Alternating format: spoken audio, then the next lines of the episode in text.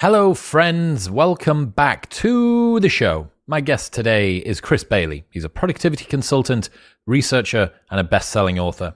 The world of productivity is messy. Overwhelming volumes of information and contradictory advice doesn't make it any simpler. I brought Chris on to explain the most important core principles that research based studies and real world practice says contribute to better productivity. Expect to learn why time, attention, and energy are your fundamental resources, how to maximize your deliberateness, why starting the day with a specified intention can change the way you work, Chris's nerdy advice for making green tea, why there's a tension between creativity and productivity, and much more. This is the direction that I think a lot of productivity advice is going to go in. For the last 10 to 20 years, maybe we've had hacks and sort of memeified strategies as the primary thrust of productivity advice. And now we're getting back to the minimum viable product. What is it? The minimum viable productivity. What does it mean to be able to get to your goals? How do you define your goals and how do you get rid of everything else that gets in the way? I really appreciate the fact that Chris is focusing on the research and real world uh, application uh, and just making it easy. You know, that's the, compliance is the most important thing when it comes to any sort of strategy or implementation. So, yes, I hope that you take lots away from today. This episode is brought to you by Whoop. I've worn Whoop for over four years now, since way before they were a partner on the show, and it is the only wearable I have ever stuck with because it's the best. It is so innocuous, you do not remember that you've got it on, and yet it tracks absolutely everything 24 7 via something from your wrist. It tracks your heart rate, it tracks your sleep, your recovery, all of your workouts, your resting heart rate, your heart rate variability, how much you're breathing throughout the night. It puts all of this into an app and spits out very simple, easy to understand, and fantastically usable data.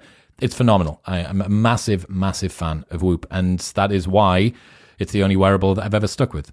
You can join for free Pay nothing for the brand new Whoop 4.0 strap. Plus, you get your first month for free and there's a 30 day money back guarantee. So you can buy it for free, try it for free, and if you do not like it, after 29 days, they will give you your money back.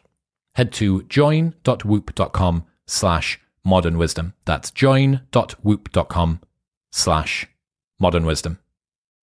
This episode is brought to you by AG1. AG1 is a daily foundational nutrition supplement that supports whole body health. Even with the best diet in the world, it is hard to make sure that you get everything that you need. And through a science driven formulation of vitamins, probiotics, and whole food sourced nutrients, AG1 delivers comprehensive support for the brain, gut, and immune system. This is why Joe Rogan and Lex Fridman and Dr. Andrew Huberman and Tim Ferriss are all massive fans. They have tried every other product out there, like I have, and this is by far the best one available. Since 2010, AG1 have improved the formula 52 times in the pursuit of making the best foundational nutrition supplement possible through high quality ingredients and rigorous standards.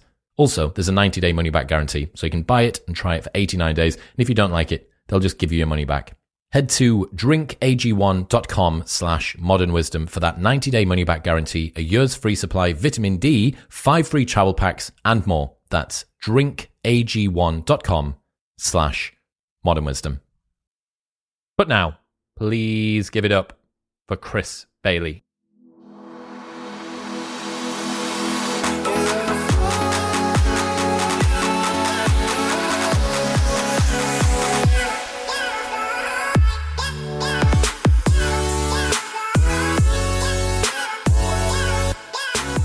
Chris Bailey, welcome to the show. Chris, yourself, how are you? I'm good. Tell me about what you're drinking. I am drinking a lovely green tea. I, I have cut out coffee from my repertoire and I feel calm. I feel focused. It's the L-theanine, isn't it? I haven't had caffeine for 400 and something, 450 days or so now. How do you find it affects you? So I wanted to see what would happen if I cut it out at the start of 2021. Yeah. And I didn't really notice any withdrawals, none of the headaches. A lot of people talk about you getting headaches and stuff. Yeah. I was I would say a moderate user, so one coffee in the morning, maybe a Nocco, which is about 120 migs or 150 migs uh, Okay. during the middle of the day, and then that would be it. So what's Yeah. that? Probably about 200 throughout the day ish, something Mhm. like that. So I'd say that's probably a Decent amount. yeah, like a moderate amount. Um, stopped, no headaches, no withdrawals. Um, did notice that I had a craving for it, but my energy levels didn't really seem to change all that Yeah. much. Now, over the last year and a half, I've been stealth caffeined a couple of times. You know, you, you think that you're getting Decaf. Diet Coke on the gun in post mix that doesn't have caffeine, and it's come from a bottle that does have caffeine, and you get whatever twenty milligrams of caffeine. So I've been Yeah. I've been stealth caffeine, but like purposeful caffeination hasn't happened. Sleep's better, energy levels are more consistent, yeah. um, but performance in the gym is a little bit difficult to get to, Yeah. and the high that you get if you have a nice coffee, you know, halfway through the morning and you put some good tunes on for the you know, buzz. yeah, that's Yeah. that's something that I miss the most. So I think I'm going to take it to 500 days, do a little report about an experiment. Like this is I quit caffeine for 500 days. This is what I found was good. This is what I thought was bad. Yeah. Here's some results or whatever. Um, but you are a green tea fiend. I'm heard you talking about the fact that you shouldn't do it at 100 degrees Celsius as well. Oh, yes, absolutely not. That that is sacrilegious to green tea. People think they don't like green tea. People think green tea tastes burnt and sour because they order it at a restaurant. First of all, half the people who who serve at a restaurant, they don't even know green tea has caffeine in it. Speaking of stealth Speaking of stealth caffeine, there's caffeine lurking in decaf coffee too. You know, a Starbucks decaf has like 40 milligrams of caffeine. I think their espresso has a ton as well. But I love the calming effect of uh, of green tea. It has that L-theanine, and so e- even if you drink a coffee, I, I really recommend stacking that coffee with L-theanine. Um, the L-theanine pills, which are you, you can buy them anywhere pretty much, and it dampens the uh, adrenaline response to the caffeine consumption because uh, caffeine increases or uh, coffee increases cortisol levels about 200% and uh, adrenaline levels about 200% but uh, that that L-theanine blunts the effects of that. And it's beautiful. So you get the the presence that caffeine can cultivate with what you're doing you can zero in on what you're doing in the moment too uh, but you don't have that anxiety. You don't have that uh, that stress response. Uh, there's even a disorder called the caffeine-induced anxiety disorder or caffeinism. Uh, and so, if you uh, find yourself anxious after consuming some coffee, anxiety puts a damper on productivity. It puts a damper on focus because it it narrows our attentional capacity. It shrinks how much attention we have to give to whatever is in front of us in the moment. Uh, and if you find that, so it- it's kind of this balance, isn't it? That the increased narrow focus versus the uh, increased anxiety, which can shrink how how much attention we have to give to whatever's in front of us in the moment. So that's why I love green tea. Uh, I find it gives the presence, it gives the energy, but the L-theanine in it gives the calm as well. That that crushes that caffeine related stress response. So that, that's why I'm a big fan of it. Uh, I you know I, I drink a cup of coffee every once in a while for the buzz, like you were saying. But besides that, eh, I'm good. I'm good with my green tea. Would you say if someone's going through a period of time where they're ambiently feeling anxious due to non-caffeinated related things, that avoiding coffee during that time might be a good idea specifically as well? Absolutely. Yeah, hundred percent. That's interesting. I'd never thought about that. If you're Yeah. feeling a little bit anxious, if you've got some stuff coming up, perhaps consider pivoting your Yeah. source of caffeine to something that isn't coffee. and and mind your energy too. You know, if you if you find that your energy is low at one or two in the afternoon, that might be because you have too much caffeine.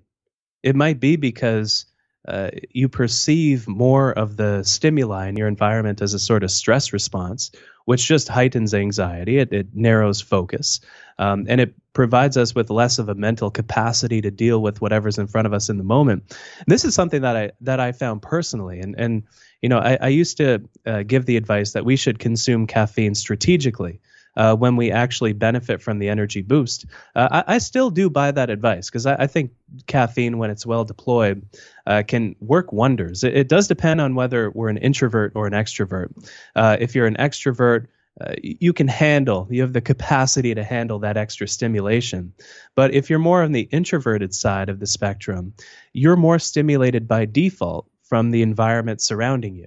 And so, if that's the case for you, you might not want to consume caffeine before a big presentation or a big meeting, right? These these stressful events that can threaten to push us over the edge of anxiety to begin with. You don't need to to drink a cup of fluid liquid stress in addition uh, to to that uh, stimuli. Dude, that's Uh, so, so- interesting. So people Yeah. that are people that are introverted, their internal state already is sufficiently stimulating Yeah, that they don't necessarily need to add on top. And if they're doing something which is going to add external stimulation on top, don't further make that worse with coffee. Well, I did an episode with Dr. David Sinclair. He was one of the first uh, people that came on this show that, that really blew up in terms of the episode.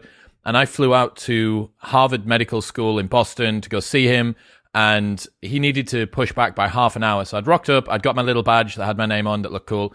Yeah. Uh, and I thought, oh, right, well, I've got half an hour. So I'll, I'll go to Starbucks and I'll sit down. And usually in the UK, I would order, I think it's a venti Americano black, right? Just Okay. The, the big one, black, Yeah. nothing in The it except for, except the sweetener.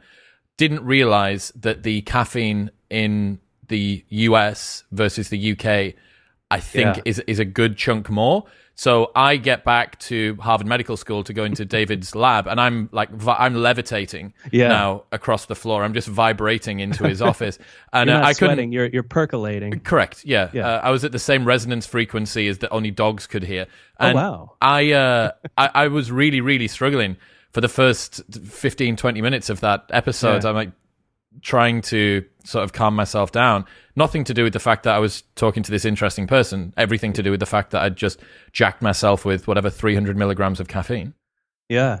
Oh, it's remarkable. And this is, uh, you know, I, I look at the science of productivity for a living, and this is, I think, something that a lot of people miss with productivity advice is it's personal productivity, right? And because of that, we're all wired differently, and so the advice that wor- works for you might not work for me, might not work for whoever's listening to this right now. And so we really do have to take what works for us and leave the rest and adapt for not only the constraints of our life, but also who we are, our biology, our wiring. You know, there's all these articles like, oh, the early bird gets the worm, and uh, oh, we should wake up at 4:30 every morning in order to be whatever. you know, top of I don't I don't even know what people say, uh, but the, when you look at the actual research, the actual research shows that there's no difference in somebody's socioeconomic standing based on what time they wake up at. Uh, it's what we do with the hours of our day and how deliberately we live and how deliberately w- we work that makes the biggest difference with regard to our productivity. And that kind of dovetails off of the introvert slash extrovert relationship with caffeine and that stimulation from the environment by default. We really have to take the the advice that works for us and leave the rest. So question, you know, question everything that I say today, uh, obviously. But I don't. Do you think your interviews have gotten better when, When? you've cut out caffeine? Uh, that's a good question. It's difficult for me to say because the skill curve uh, in terms of skill acquisition is so steep Yeah. that I and I don't intend on going back to being as bad as I was 18 Hopefully months ago to then redo it again. It's like I used um I used a lot of peptides. I ruptured my Achilles about 2 Mm. years ago. eh, About 18 months ago actually. ruptured my Achilles and I used a bunch of different peptides, BPC 157, TB 500, a bunch of different things to try and assist with my recovery. And what people want to know is, well, what sort of impact did it have? And you go, well, I recovered quite quickly, but again, I don't plan on rupturing the other Achilles to not No. use peptides to be able to give you a test that, that I can identify what the what the effect was. Even though some say symmetry is the definition of beauty, Okay, so yeah, maybe I should do to get a maybe nice you should. thick, fat Achilles on both sides, a lovely scar on both both of the Yeah. back of my ankles. Yeah, I um the one size fits all thing I think is interesting and Mm-hmm. useful. I'm surprised about the wake time has no correlation with socioeconomic status. Yeah. Main reason being that people who wake up close to the time that most other people wake up, I would have presumed would have afforded them more opportunities socially. You're Yeah. going to align with the timelines and the schedules of other people. That basically would have increased ambient serendipity as far as I could see. You know what I mean? You're just doing more nice things at the same time. Yeah. Um, but that's not the case. it, it is about deliberateness you know and and that deliberateness should be informed by the constraints of our environment so if you do have meetings at 8 a.m and you wake up at 9 a.m that that's not going to be that helpful obviously with regard to to your schedule with regard to your routines. But I, I think, you know, if there's one central theme with personal productivity advice is that it's not about doing more, more, more, faster, faster, faster. It really is about that deliberateness and that intentionality. I think if there's anything that lies at the core of productivity, you know, and I think this is also something that many people get wrong with regard to this space. Uh, you know, first of all, there is no five, this 10 step trademarked, all rights reserved solution for becoming more productive that some consultant is going to try to sell you on. You know, you do have to take what works for you and leave the rest. But the things that I have seen work uh, in myself, so I, I like to do a lot of experimentation with myself using kind of myself as a guinea pig because if I don't try the advice I'm giving, what's the point of giving the advice? Because, uh, you know, er, very early on in writing about this stuff, I, I, I would recall writing about things that sounded like the right thing to say, but then I tried it out and I realized that often the truth was the opposite, like the wake up time, and especially when you look at research after that point. And so you're exactly right. You know, we do have to account for the constraints of our day, and there are those common constraints. If you're asleep when everybody else is working, eh, you probably won't benefit from the coordination uh, that uh, some projects need. You know, there's the collaborative work that we do, there's the individualistic work that we do. Finding out where we are in that spectrum can inform a lot of the best productivity strategies that work best for us. Um, and you know, speaking of distraction, distraction is a necessary byproduct of doing work that's collaborative. We need it in order to do work that's collaborative because it involves interfacing with other people and that's always messy. But it's that deliberateness and that intentionality. I think that is what we should be, uh, for lack of a better frame that I can think of extemporaneously. That's what we should be optimizing, uh, not only our work, but our lives around. You know, if you have a deliberate life, you're going to li- act and live in accordance with what you value. That'll create meaning, of course, because meaning is when we manifest our most uh, deep values through how we act and how we work and how we live and how we speak with other people. But it's that deliberateness that lies at the the core of productivity advice that that I, I, honestly I've fallen in love with over the years. Because if we can do the things that we set out to do, what more do we need? That's your definition of productivity, right? Accomplishing mm-hmm. what we intend to do. Yeah. Yeah. yeah so exactly. give me, you've written uh, two books, both on productivity. You may have written more. Uh, the Productivity no, Project and Hyperfocus. And you've spent a lot of time doing personal experiments plus research plus mm-hmm. sciencey stuff around all of this. If deliberateness and intentionality are two of the key principles yeah. that underlie the the core of the productivity approach that you've found, what are the frameworks or the supporting structures that help people to bring as much deliberateness and intentionality mm-hmm. to their mm-hmm. productivity as they can? Yeah, that's that's an awesome question. Uh, it, it's it's interesting because I you know I don't start with some system and work backwards to to the advice. My my approach is usually to start with the the science that I can find on this stuff. Is there much science of productivity? Well, it, that's the awkward part. Is you, you hear people talking about oh there's thousands of studies that show that this type of music supports productivity. But first of all, the way they measure productivity is usually uh, more conducive to work that we did in a factory than doing work with our minds. Um, and, and, that's a big challenge to overcome in the research um, because just because you produce something more with your time doesn't mean that you actually make a difference with your time. Just because you answer more emails, just because you work longer, just because, and, and you know, to have a proper experiment, something needs to be easily measured, and knowledge work is very difficult to measure. Uh, you can write a 200 word speech, a 300 word speech, the Gettysburg Address was around that length, that changes the course of history.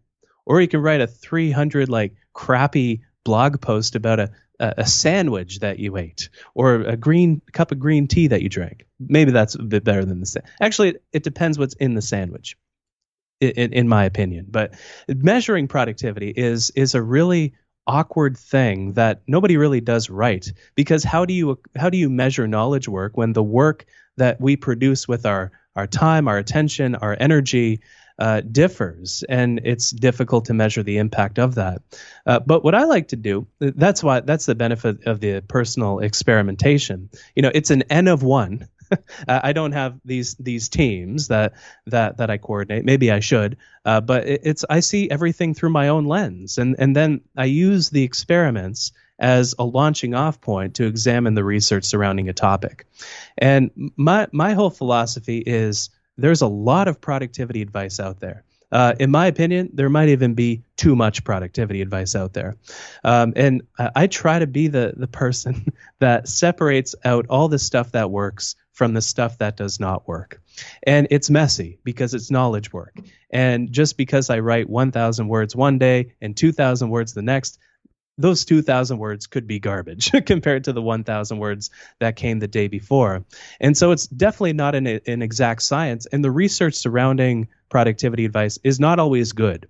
Uh, but the best advice that I have found uh, falls into three different categories. And th- this is kind of the, the curious thing. And I haven't, you know, I, I started with this, I guess you, you know, I've been bashing frameworks. And, and I guess this is kind of a, uh, a natural framework that that appears in, in, the research is that most of the advice, not all of it, but most of the advice that allows us to actually move our work and our life forward, uh, it falls into one of three categories. the The first category is time. Of course, we we've always had to manage our time around the schedules of other people. That goes back to the factory type work where uh, it was the environment where there was a direct connection between how long we worked for and how much we accomplished with our time. If we made one widget an hour and we worked four hours, we made four widgets, baby. And if we worked eight, we made it. You know, there's a direct relationship. Um, so, time is the first ingredient of productivity. We've always had to manage our time around other people. And it's like you said, if we work in a collaborative environment, we need to account for that constraints in our deliberateness. Uh, the second component I see in productivity is attention. Right? It, it doesn't matter how well you can schedule things if you can't then focus on what you have scheduled. If you're distracted, if you're constantly interrupted, if you don't have as much mental capacity as you deserve in the moment, that you give yourself through your habits, through your routines, through your rituals uh, to accomplish things to the best of your ability. And it's not just about accomplishment, obviously, right? That goes back to that idea of, of intentionality, right? What do you want to get out of your time? And, you know, that definition of productivity, it works regardless of the context. You know, it, it, if you intend to write 2,000 words and maybe Chris like record like three podcasts or I, I don't know what the makeup of your day looks like and maybe do a couple of interviews yourself maybe. And then you do and you do a, a bang up job of everything. I would say you're perfectly productive. And the exact same thing is true if your intention is to put your feet up on the beach with a two pina coladas one for each hand obviously and just listen to an audiobook and soak in the sun right it productivity begins and ends with intentionality. And I think that's how we should be measuring our productivity in the first place. And that's why it gets messy. That's why it gets messy with the research. But time, attention, uh, those are the first two components of productivity. And I believe the third is energy. Right, energy is kind of the the the fuel the, that we have to burn over the course of the day. That fuels our willpower. That fuels our stamina that fuels our capacity to get things done. Uh, so if you burn out at one or two in the afternoon because you over caffeinated all week, you're probably not going to accomplish much of your intentions with that day because you're not going to have the capacity with which to do so. Uh, if you have like I don't know, if you go to like some Indian buffet over lunch, as I did the other day, and have a, a, couple of delicious tiger beers and like way too many plates of butter chicken and white rice, which I do not regret. I mean, let me just say, I do not regret it, but I did not accomplish much that that afternoon. Uh, and so energy, I think, is the third component that not it's not part of my. I guess it's part of the framework that I like to share, but that's a, a common idea that that uh, repeats through the research that these three ideas and where they overlap. You know, if we can manage our time well, our attention well, our energy well, right? We have to develop habits and that takes time. But if we can get to a place where we optimize all three, then we are far more likely to accomplish the things that we set out to do. Time, attention, yeah. and energy.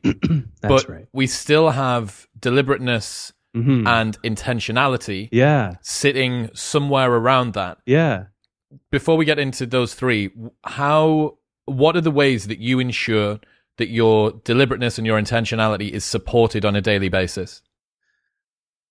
What a what a beautiful question. Uh, I, I I have a couple of different strategies that I use, and you know I, I really think deliberateness is a skill. It's not something we're born with. It's something that we can get better at over time. Uh, the first is uh, I have an hourly chime on my watch, on my Apple Watch, uh, that, well, that I've disabled all notifications from because that would negate the effect of the chime.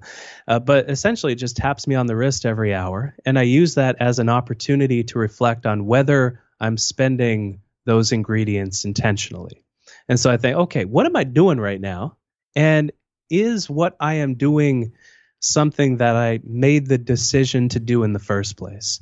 Because an awful lot of our behavior is not something that we choose to do, right? Even if it's defined by somebody else, we kind of go through the motions, and there's this automaticity with uh, with a lot of our actions that that I that I think is a sign that we have room to grow in terms of how intentionally we live.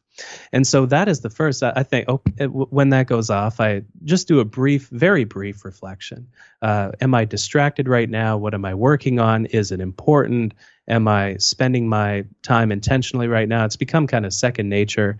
Um, and when when I'm happy with the proportion, it, it's never hundred percent of the time.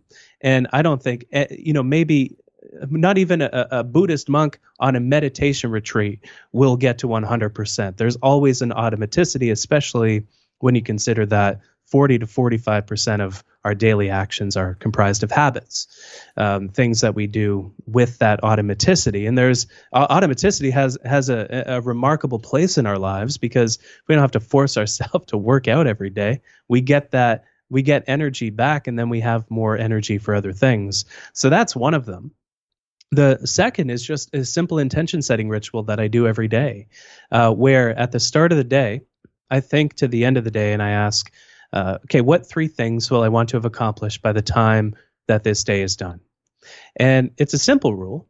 It, and I think the best productivity advice should be, right? It's almost, it, it's kind of like how when something is designed really well, you think, oh, that's obvious. And then everything is designed like that, like the iPhone, right? Every phone looks like an iPhone now because they got it right. And when you get something right, it's so obvious. Uh, I think behavior is is a lot like that too, um, and, and, productivity is like that too. The the best advice, like it, eat well, exercise, meditate, focus, tame distractions. It's all very, very obvious, and I would include this piece of advice in that in that bunch. Uh, at the start of the day, fast forward to the end of the day, define three things that you want to have accomplished by the time that the day is done. Um, what I what I love about this frame is you think not about what you have to get done, but what you want. You think about what you want to be different in your life by the time you have reached the end of the day. And in that way, you make progress. You make progress every day, and you won't always accomplish the three things. Nobody does. There's emergencies, there's fires, there's things that that arise that we have to deal with. And this shouldn't be all that you do. If you only did three things all day, every day, you probably wouldn't have a job after much of a period of time. Uh, but that's the point, right? Right. It's it's in defining what is more important than everything else that we recognize the truth about productivity that not all tasks are created equal. Right? Like take writing or maybe recording a podcast for for an example to use what we're doing right now uh, versus watching Netflix. Right? If if our intention is to make progress with our work, it's very obvious which one of those leads us to make the most progress. There's this this asymmetry of importance with regard to the things that we have on our plate. And recognizing that asymmetry and using that knowledge to inform how we uh, how we act and what direction we act in. Uh, so you know my three things today. I don't have them in they're in an app, but uh, but I'll recall them. so number one is to structure a talk. Number two is to have fun in a few interviews, and number three is to write a couple of blog articles. It's simple. There's email to do on top of all that, uh, but those are the three core things that I will want to have accomplished by the end of the day. And I, I do three personal things most days as well, uh, because then you decide every day just how balanced you wish to be. And so there's a lot of simple strategies like that where we can make a pre decision with how we act that can inform how our day uh, manifests and, and uh, increases how much control we have over our time over time. So uh, I, I, love the hour, hourly awareness chime as a simple uh, method of reflecting on intention. I love the rule of three as well. And meditation and just general awareness, I find not only helps productivity, but also obviously uh, awareness and mindfulness. How do you ensure that the three things that you have set out to be intentional about during the day yeah. are things which are given priority throughout the day? Now, I understand that the hourly chime is to ensure that you're supposed to do the thing that you're supposed to be doing at the time. But that thing that you're doing right then can be email. It can be yeah. what you know. There's going to be a number of other tasks, and I think I, I quite like the idea of three things. What would I have yeah. liked to have done by the end of today to have moved me toward my goals? Um, because it allows for the fact that the sand that fills the cup of that day, the inevitable sort of small things, they're just going to accumulate. Like, yeah, you don't need to say do my emails to know that you're going to probably respond yeah. to some emails you'll or probably do it yeah or go to the bathroom or you know go to the gym or whatever like mm-hmm. you know mm-hmm. those things are probably going to happen anyway um how do you ensure that you instantiate the things are you time blocking yeah. are you prioritizing you using an eisenhower matrix what have you found yeah. as the most effective way yeah it, it's interesting yeah you mentioned how how simple the rule is and that that's one of the beautiful. I'll get to the to the other part, but I just wrote a little note because I, I think it's important to uh, to mention in talking about this idea that we think in threes by default. You know, I, I mentioned earlier the the natural limit of our mind. Uh, it's called our working memory capacity, which I just think of our as our attentional space, which is just what we focus on and bring into our mind in each moment. And we used to think that we can hold seven or eight pieces of information in our mind at one time, but the latest research shows that we can hold around three. And there are so many examples of, of this that abound in modern culture. Uh, we have sayings like good things come in threes and celebrities die in threes and the third time's the charm and the good the bad the ugly and blood sweat and it, like we grow up with stories like the three little bears, the three blind mice, the three little pigs, the three musketeers. E- even across cultures, uh, we group things together into threes. A story, a novel, we divide into three parts: the beginning, the middle, and the end. Uh, the Olympics, they passed a few months ago.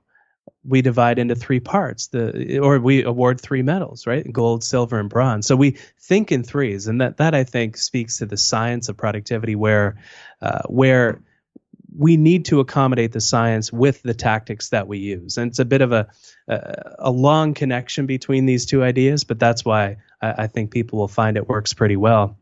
The the way I do it is by putting these things somewhere obvious. This this uh, was what I did at the very beginning, uh, before this rule became just so ingrained in my day that it became invisible. Uh, and so that's why you know i don't have them obviously in front of me because i've learned to structure my time around this over time. Uh, and we all get better at this too. And and it, at first you'll probably overshoot your intentions then you'll undershoot your intentions. You know if you are a writer for an example it's an easy example when when it relates to knowledge work. Uh, and you say uh, that you want to write 500 words on a given day and you end up writing a thousand. The next day you might think oh yesterday worked so well. Today i'm going to set an intention to write 2000 words and again you might write a thousand. And over time though you settle into this understanding of your capacity for daily accomplishment while accounting for the constraints related to how much time you have. So if you have meetings all day, how much attention you have. Maybe you're going through an anxious period because you're over caffeinating and you can't necessarily bring your full attention to what you're doing, and how much energy you have. Uh, so accommodating whether you're going through a more tired time, whether you're maybe a bit more stressed and exhausted at a given time. But having these intentions somewhere very, very obvious that you see on a regular basis as you as you get accustomed to a habit like this. Um, and again, pers- personal productivity takes what take what works for you and leave the rest. Um, you may find over time you internalize them because your mind thinks in threes, but putting these things somewhere obvious, blocking off time for them. Uh, this is something that I also love that that you mentioned. Having these chunks of time where you focus on just one thing that you know is important right if if you want to cultivate presence with what you're doing what a beautiful way of cultivating presence deciding that you're going to do something at the beginning of the day having the confidence to know how uh, important it is uh, as you go about your day. In the moment, it's so easy to get wrapped up in that thing because you have the confidence uh, of that pre-decision. And so time blocking works really well. Having them somewhere obvious works as a nice uh, reminder. And one one other thing, if we're chatting about this ritual, this is this rule works so well, and it's I, I know it's weird to get obsessed over uh, such a rule so simple, but I think one of the th- that's a where it's so powerful but b another reason it's powerful is it works across different time frames and so I, I, personally you know have tried this out for different time frames but i've found that the best ones uh, on which it works is every day every week and every year. Uh, it's a big jump between the week and the year so do try out you know quarters accommodate the rhythms and the constraints in your own work. Uh, but I, I, find there's uh, there's that's where the rubber meets the road with productivity, when our daily intentions feed into the weekly intentions, which feed into the overarching yearly intentions. Are you suggesting here that each week and then each year you make a decision what would have had to have happened by the end of next yeah. week in order for me to look back on this week and consider it a success and then the same at the year? Yeah, yeah. I mean, I think, you know, one of the things that everybody comes back to is this any large accomplishment is just a series of smaller accomplishments mm-hmm. made up by a series of micro accomplishments made up by yeah. a series of individual tasks. Yeah. And that given enough time, you could walk to the moon. Like walking to the moon yeah. is just one foot in front of the other. It is just one step, then one step, then one step. And most of the time when I find myself losing my way with productivity, it's because I have a poorly defined next step. It's because yeah. I don't know how to accomplish the next step, or it's because I'm waiting on something to facilitate the next step that I actually don't have. Yeah. Uh, and this is one of the um, interesting changes that I've seen pivoting from my previous business, which was running nightlife, to doing the podcast full time. Yeah. And what I'm seeing is beforehand it was a lot more collaborative work, whereas now it's it's pretty much all on me. Um, so my ability to procrastinate has become uh, narrowed and far more personally accountable. Yes. Um, it's not as if it's gone away, but it certainly has got rid of one of those brackets. Like I'm never really waiting on someone. I have all of the things that I need. Yeah. I have the book of the person I'm speaking to. I have their information, or I have the audio recording, or whatever. You know, I have all the things I need. You have um, that beautiful webcam, or I'm guessing a SLR for the video version big, of the podcast. Fat SLR, yes. So you you said earlier on um, something mm-hmm. that you bring up in hyperfocus, which is that there is a trade off or a tension between thinking about future goals and our ability to focus. And this is something that I'd never really thought about very much. That mm-hmm. focus is kind of an antithesis of our ability to do big picture thinking. Yeah. Could you, could you explain how that works? Also, yeah, for... sorry, the other thing, mm-hmm. the main thing that I want to get into people today, the takeaway from your book is that focus, whilst being fantastic, isn't a panacea. It's not mm-hmm. a cure all. It's not the thing that you want all the time. And it's the first time that I've ever heard anybody really ever but certainly within the productivity space, actually say more focus isn't the answer. Because yeah. when you think about, um, I'm going to go and play Ultimate Frisbee later on today. Oh. When I think about that, I think, yeah, this is my time away from work. However, the the point is for me to be fully focused on what I'm doing, mm-hmm. as opposed to kind of more free flowing and and present and feeling grace and ease and joy and kind of that scattered focus that you talk about. But Mhm. let's go through the the trade off between long term thinking, goals, uh, and focus. Yeah. And it's such a wonderful question because I, I think focusing on things uh, all day long is one of the most disastrous things we can do for our productivity. Uh, and and when you look at the re- when you start with the research and work backwards to a logical conclusion of how we should spend our time, you know, first of all, we don't focus 100% of the time. By default, our mind is wandering about half of the time, which is not good when we don't want it to wander. because when we don't want it to wander, we're, we're usually trying to zero in on something that we intend to accomplish. But it is remarkable the ways that a wandering mind can support us in what we want to accomplish. Um, one one example that I love to use is the how traffic flows down a highway. And so if you look at how traffic flows down a highway, what moves traffic forward is not how fast the cars are moving. Uh, what moves traffic forward, what allows it to move forward, is how much space exists between the cars. And I think our work and our life are the exact same way. Uh, there's this wonderful quote that I'm sure most people have heard before from J.R.R. Tolkien, uh, where he has written that not all those who wander are lost. And I think the exact same thing is true with regard to our attention, with regard to our productivity. When our, here, here's a an interesting idea, and and I, I usually don't find statistics that motivating in and of themselves, uh, because I think in stories, just like everybody else on the face of the planet. But this statistic tells an interesting story, uh, where when our mind is wandering, we think about our goals 14 times as often as when we're focused on something. That's sampling research done by Jonathan Smallwood and Jonathan Schooler. Uh, I believe the name of this study is called Back to the Future Autobiographical Planning. I, I don't remember the full name, but you could probably find it through Google using those keywords. We unearth ideas when our mind wanders. We rest when our mind wanders, but we also plan when our mind wanders. And a good example of this that everybody is probably familiar with is taking a shower. If you're taking a shower, your mind is hardly ever in there just appreciating the shower. Even though there's a lot to appreciate, we turn inwards when our mind is uh, is in the shower. We think about the future. We think about what we have to get done later that day. We think about our goals. We think about our plans. We think about the intentions that we set that year, that week, that day, right? While our mind recharges. And I think that's the key too. Uh, there, there's actually been research that has looked at different types of mind wandering. So when we're mind wandering kind of just on the floor or something, like doing nothing, uh, versus when we're mind wandering, doing something that is habitual, you know, that 40, 45% of the time. Uh, that we're doing something that is a habit over the course of the day.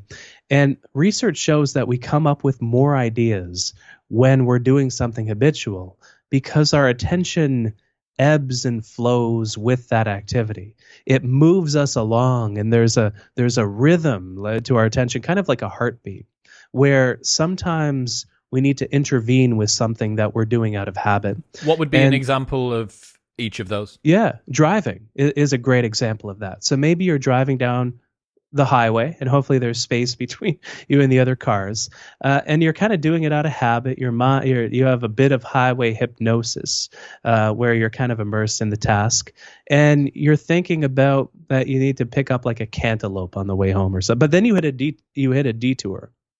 When you hit that detour, your conscious mind has to intervene with the habitual part of your mind that's going through uh, that activity automatically.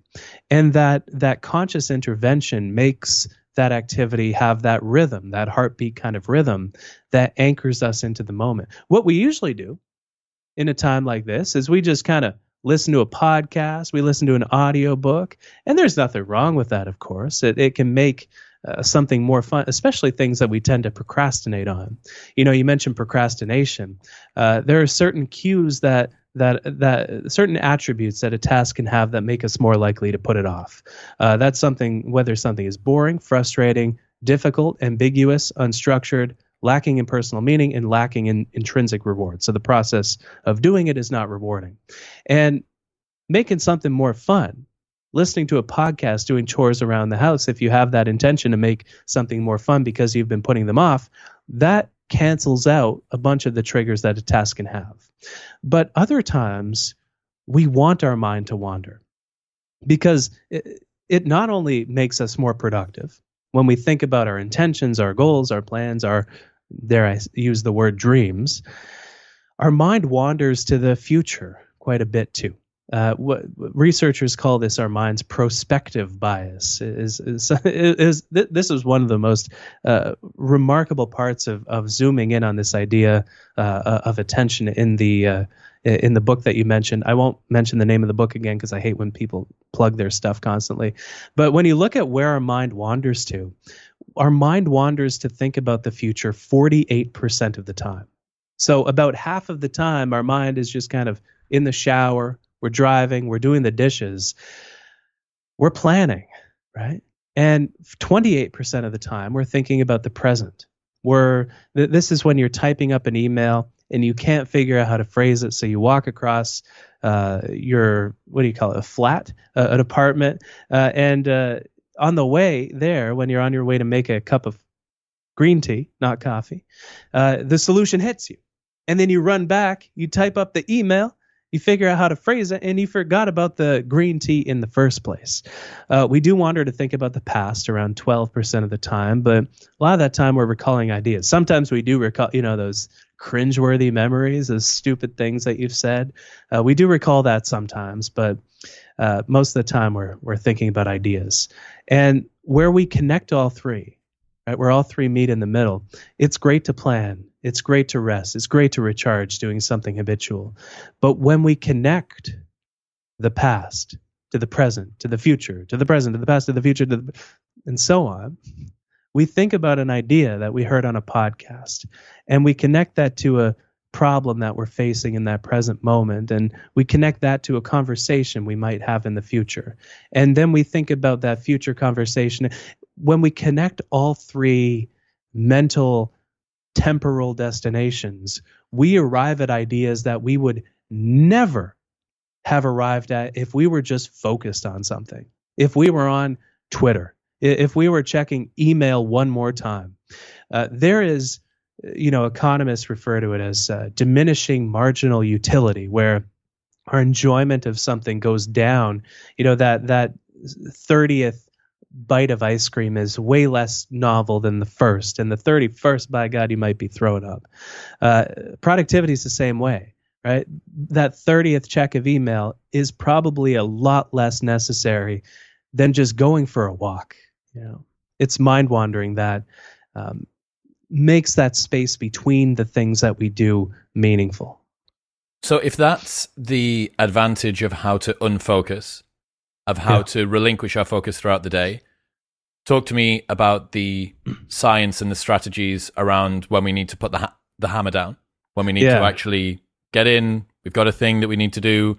Yeah. The proposal needs finishing. The podcast needs editing. The article needs writing. Whatever. Yeah. Yeah. There's, and it's funny because relative to the research on on the that deliberate mind wandering, uh, which I call scatter focus because deliberate saying deliberate mind wandering every time is is kind of awkward. um, you know, the relatively speaking, the steps to, to devoting our full attention to something are quite simple.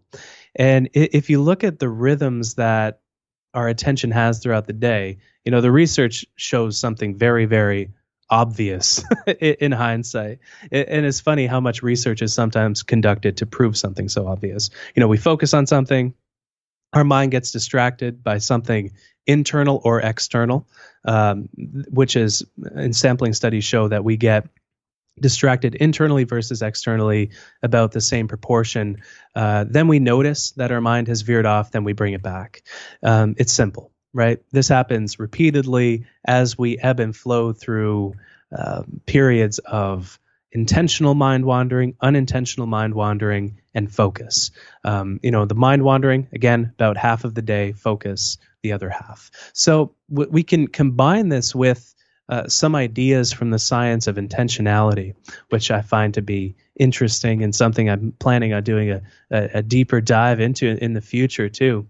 Um, we can choose, first of all, what we want to focus on.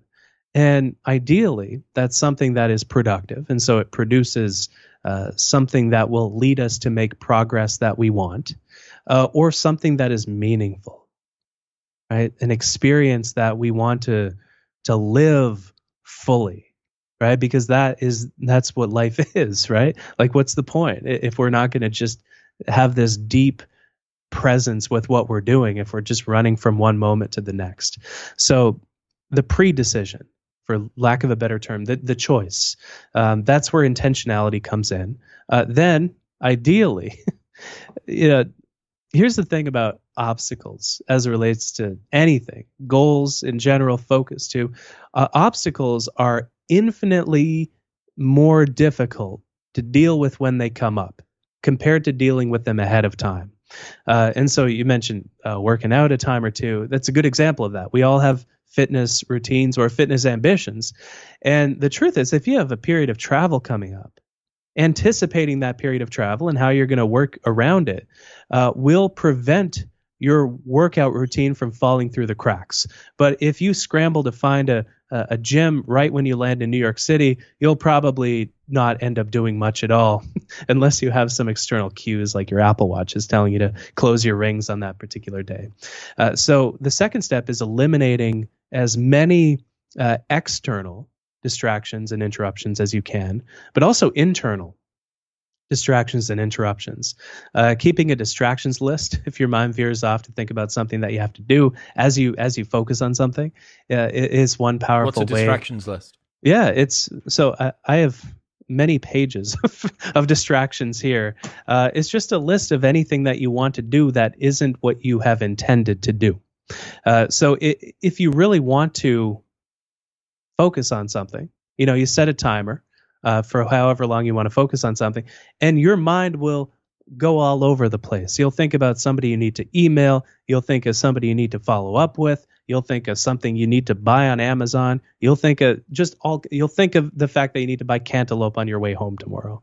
Uh, when those things arise, you put them on the distractions list, so that when your focus timer goes up and the duration of which will get increase over time as as you get better at this skill of deliberateness. Um, w- when when that timer goes off, you you can tend to what's on your distractions list, so you don't veer off track. What's the difference between that and a capture process from GTD? Nothing. Right. Nothing. Okay. Cool. Yeah. cool, nothing cool, at all. uh, uh, people that are listening will probably be familiar with getting things done. Um, oh, have you have you had David on the David's show? been on the show. Oh, he's Uh, great. He's absolutely fantastic. He was Mhm. the one that introduced me to a vertical bookcase. So he's got Oh. in his office. He Do has a- tell. he's got a vertical bookcase um, which has a copy of Getting Things Done in each of the seventy-three languages. Seventy three. Some insane number of languages it's been translated into. Wow. Uh, and he had this bookcase, and I was really impressed by it. And then I ended up buying two of them. So, uh, David, if you're listening, thank you for the suggestion And, about the uh.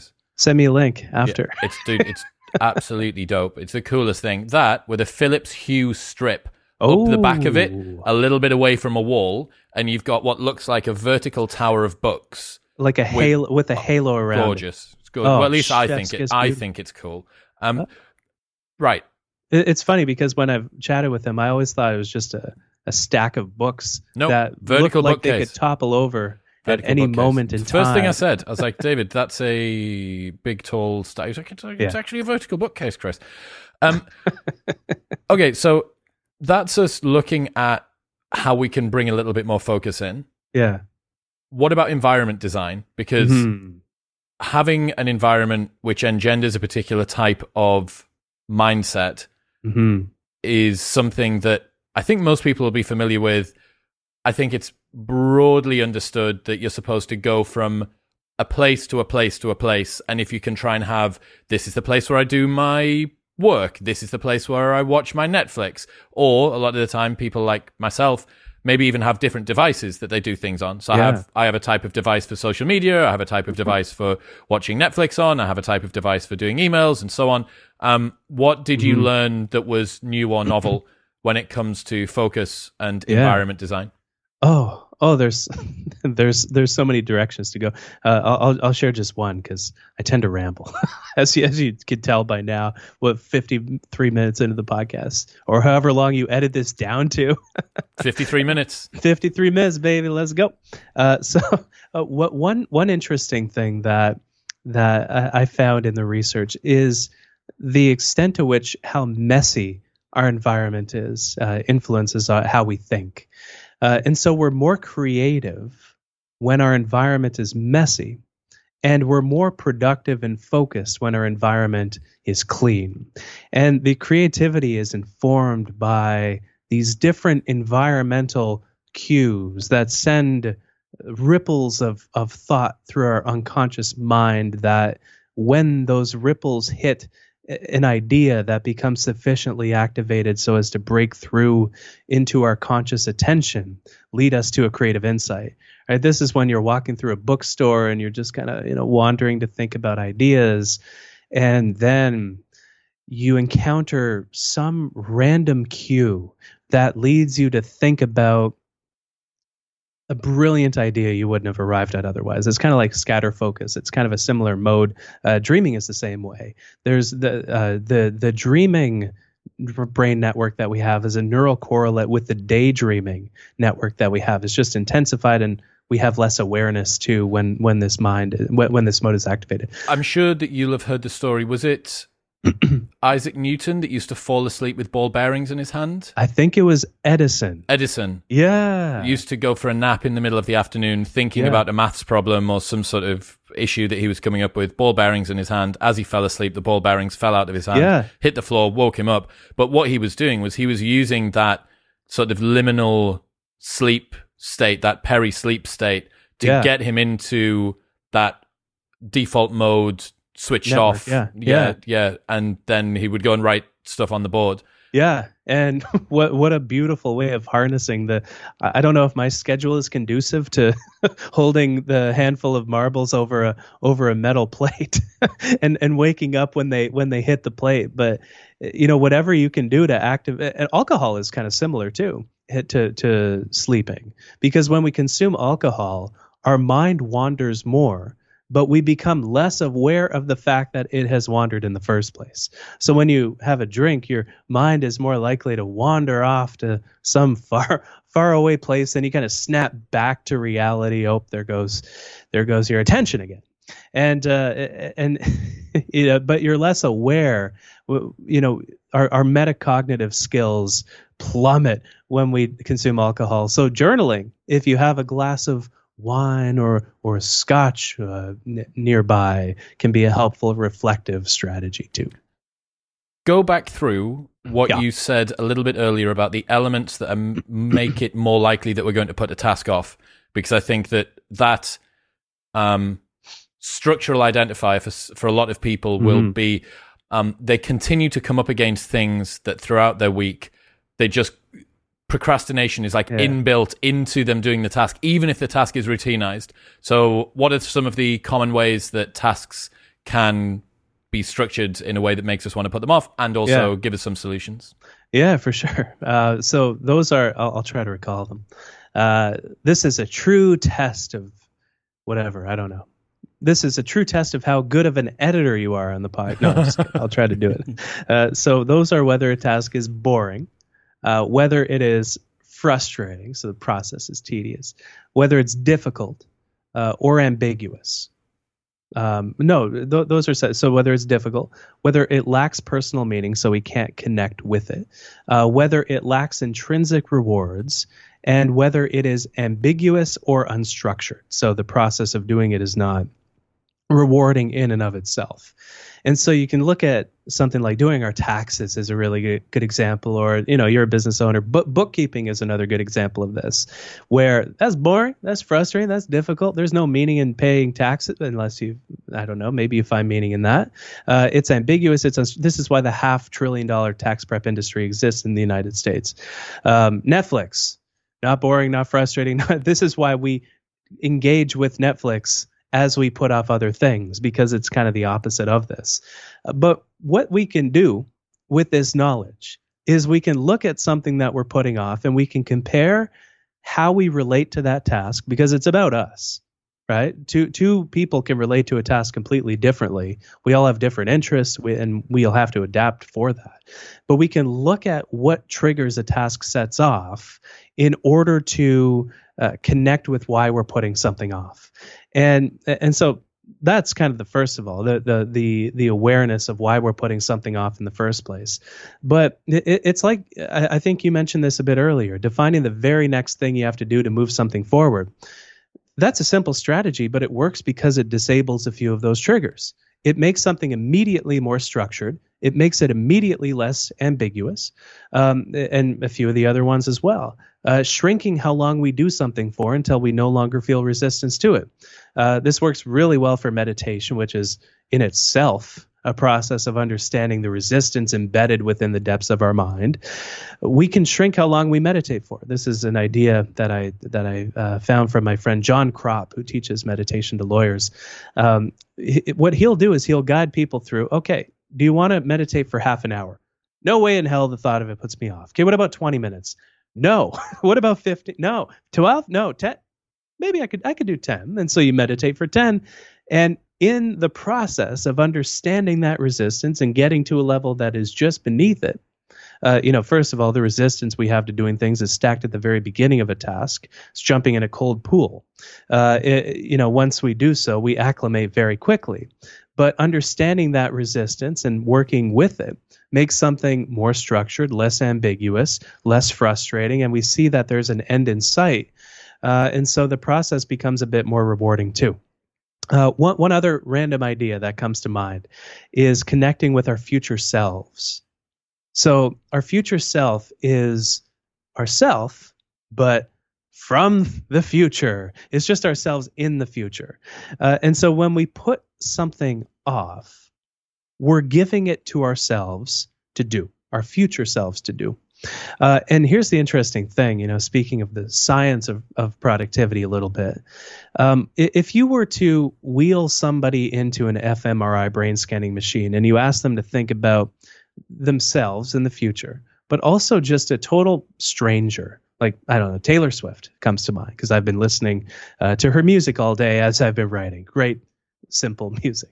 What you would find is the two brain scans would be virtually identical to one another.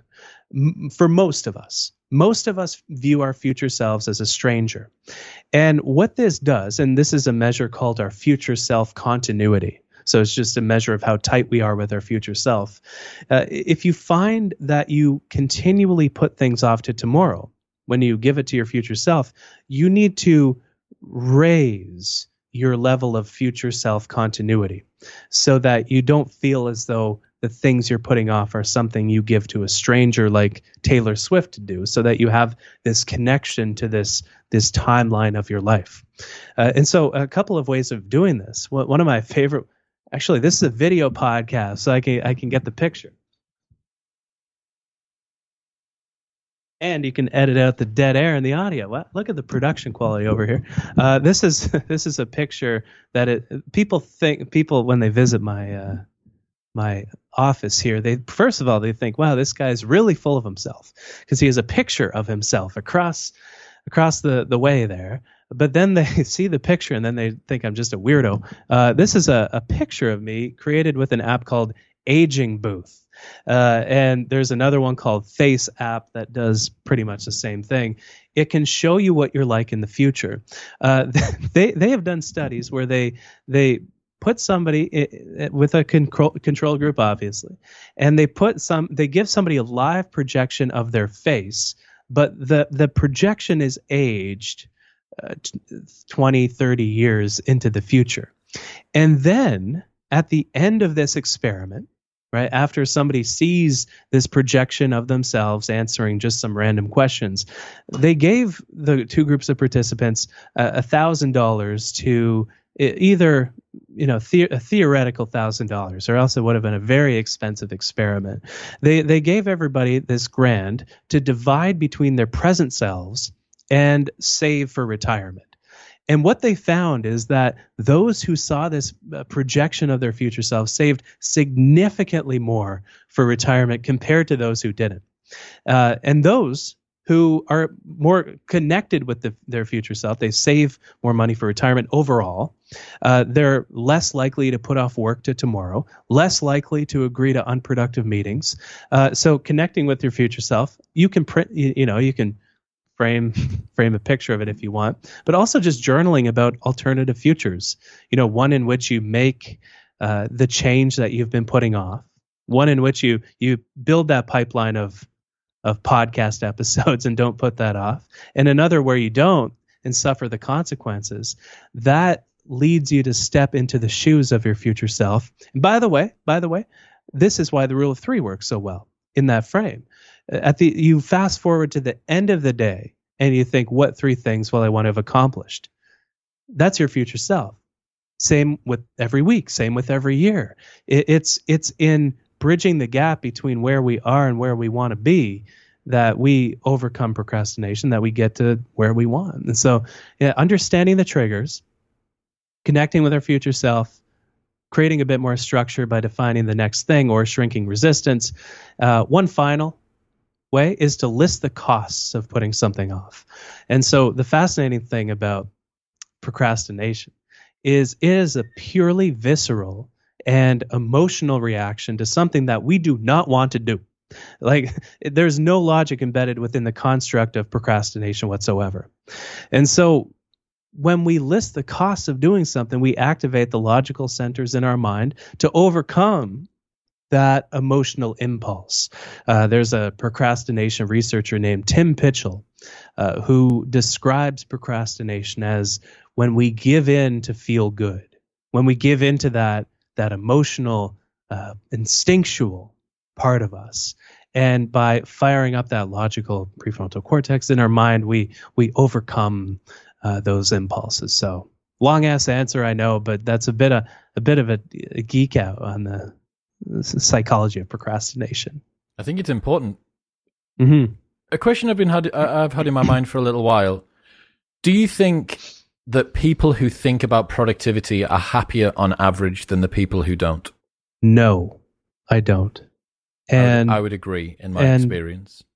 It, I think it, well, I think it relates to savoring. Um, people who focus too much on accomplishment, I think accomplishment uh, focus drives productivity focus often because they're it's like you productivity said productivity you know, is in service of the thing right? It, exactly. It's like you said our micro actions contribute to to our goals overall.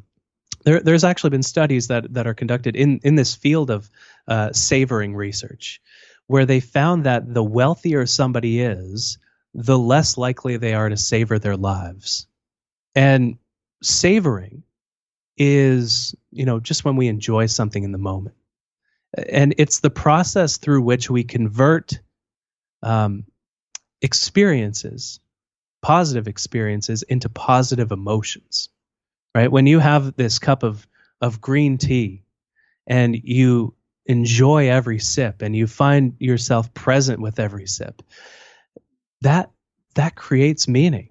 Right? When you enjoy the the things in your life that are good, but the research shows that the more accomplishment driven somebody is, the less likely they are to enjoy their lives, the less time they spend savoring. Savoring is a skill that we can get better at, better at over time, but I, I completely agree that the more driven somebody is, the more ambitious, especially to achieve traditional measures of success somebody is, um, the less happy they are.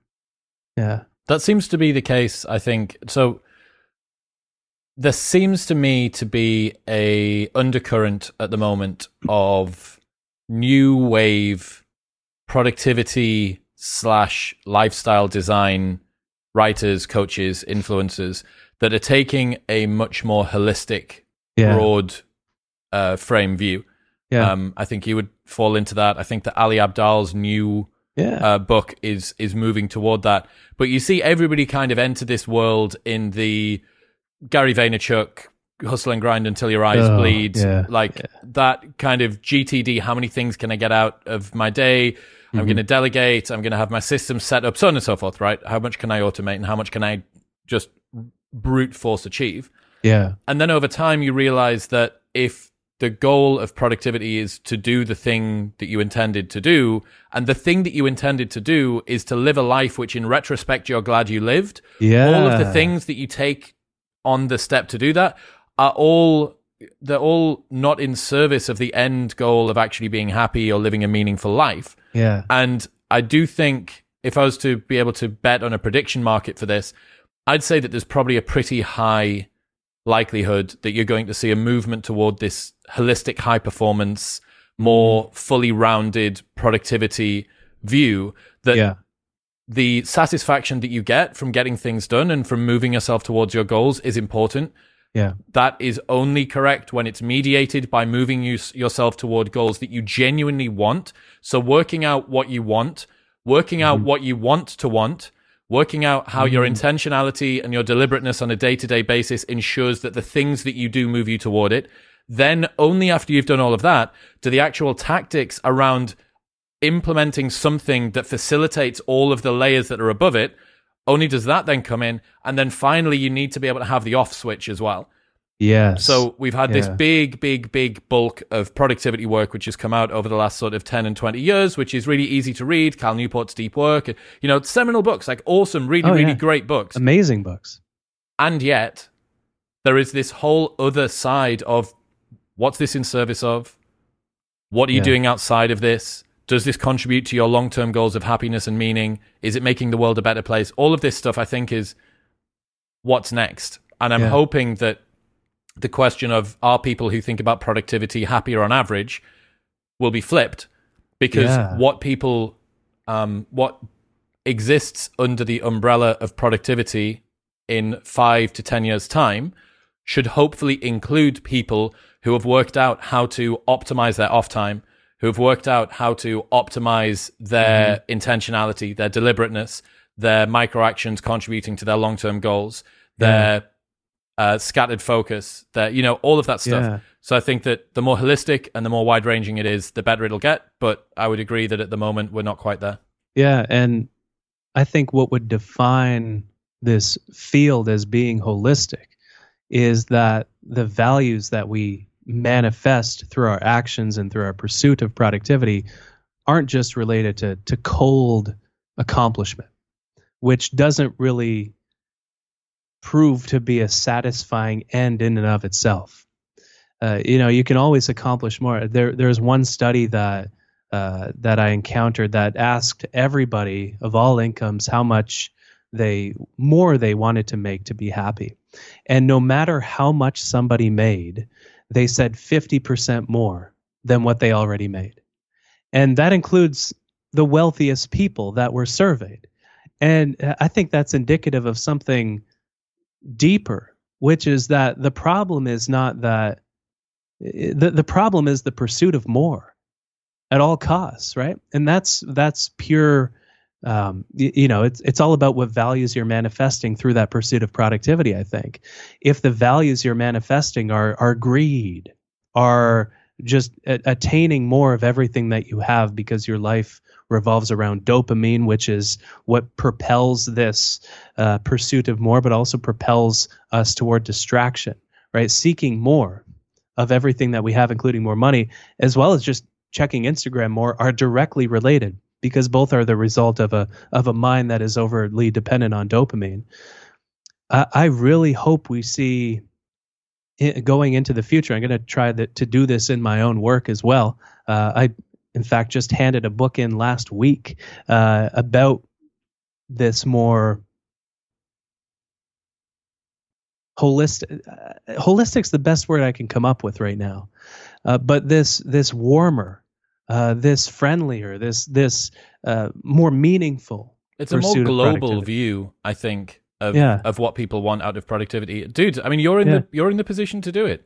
You know, people like you and Ali and Cal have the opportunity to use the influence to not only be able to get people to do lots of things, but to actually understand what it's in service of. Yeah. Uh, and I, I'm like I say, if I could bet, if I could put some money down, I'd put a good bit of cash down. That I think this Oh. is the next big, the next big sort of push that we're going to see. You have this um, sort of swing, right, like a pirate ship. Yeah. You have in, intensities up to one side, you have intensities that come back to the other, Yeah. and then you find somewhere in the middle that is about the right level. And I think that hopefully we're going to see counter to some great productivity books. We're going to see some sort of anti-productivity or what do you do outside of it, Mm. Yeah. and then uh, those two blended together. So yeah, the next the next five to ten years, I think of of writing in this space is going to be really cool, and you're well positioned to do it, man. So whatever it is that's coming out next, I'm excited to see it. I can't wait. Uh, Chris Bailey, ladies and gentlemen, if people want to check out what you do, where should they go? So my books, I, I have saved the plug for the end uh, of the show. Uh, Hyperfocus is the one that you've um, intense name, but really just about acting more intentionally every day. Uh, Productivity Project is where uh, the pro- is my other book where I've pulled some of that procrastination, uh, some of those procrastination ideas from. And Time and Attention is the name of my podcast as well. Uh, my site is a lifeofproductivity.com. I, that that's enough plugs. Has that Four- got four all of your blog posts on? On yeah, and and they're all up there for free. There's a an annoying newsletter pop up that you need to X out of, but everything is ad free, and you know I put it out there for uh, you know because I I kind of my my whole business model is uh, I share whatever I can uh, freely in, in the hopes that people will either buy the books or book me for a speaking speaking gig because those are the main revenue sources, and then try to give out as much as I possibly can for free uh, outside of that. dude, I appreciate you. Thank you for coming on. Thanks so much.